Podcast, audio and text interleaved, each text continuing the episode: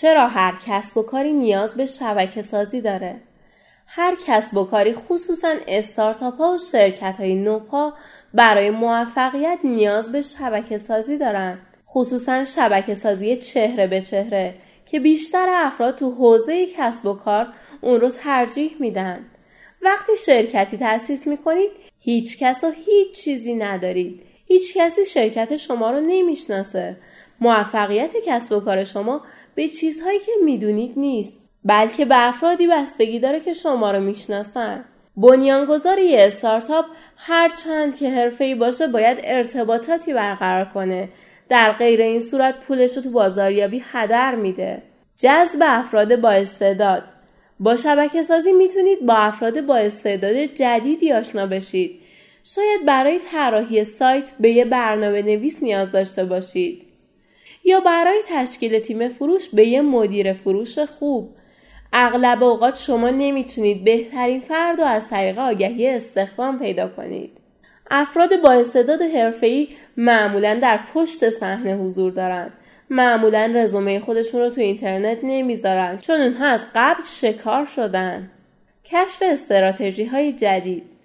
از طریق شبکه سازی میتونید نکات و آموزه‌های جدیدی برای ساخت کسب و کارتون پیدا کنید.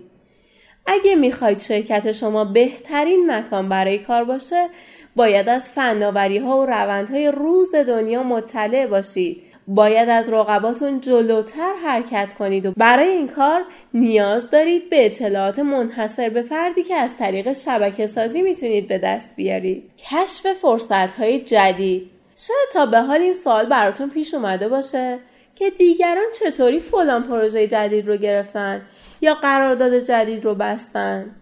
دلیلش این هستش که اونها با افراد مناسب ارتباط دارن. وقتی یه فرد مهم رو بشناسید، اون هم میتونه شما رو به یه فرد مهم دیگه معرفی کنه. وقتی با شبکه‌ای از افراد مهم ارتباط داشته باشید، اصلاً نمیتونید حتی حدس بزنید چه فرصت‌های عالی برای شما ایجاد میشه. توسعه مهارت‌ها. میتونید برای یادگیری مهارت‌های مختلف تو کلاس‌ها و دوره‌های آموزشی شرکت کنید یا میتونید از افرادی که میشناسید کمک بگیرید. با توسعه مهارت هاتون میتونید به یک کارآفرین برتر تبدیل بشید. یافتن پشتیبان. گاهی اوقات شما به فردی نیاز دارید که با اون در مورد یه مشکل کاری هم فکری و گفتگو کنید. وقتی با افرادی ارتباط داشته باشید که شما رو میشناسن، اونها میتونن به شما کمک کنن تا مشکلتون رو از زوایای دیگه‌ای ببینید. ممکنه راه حل‌هایی به شما پیشنهاد بدن که قبلا هیچ وقت به اونها فکر نکرده بودید یا حداقل میتونن به عنوان یه دوست گوش شنوایی برای حرف‌های شما باشن. چطور میتونید مهارت‌های شبکه‌سازی خودتون رو افزایش بدید؟ این کار با ورود شما به جامعه شروع میشه. علتی که بسیاری از کارآفرینان نمیتونن شبکه سازی کنن این هستش که اونها از این کار هراس دارن. اونها باور ندارن که دیگران میخوان اونها رو بشناسن. بنابراین دائما تو خونه هستند و از شبکه سازی اجتناب میکنند. باید در مکانهای مختلفی چه اینترنت چه دنیای واقعی قرار بگیرید.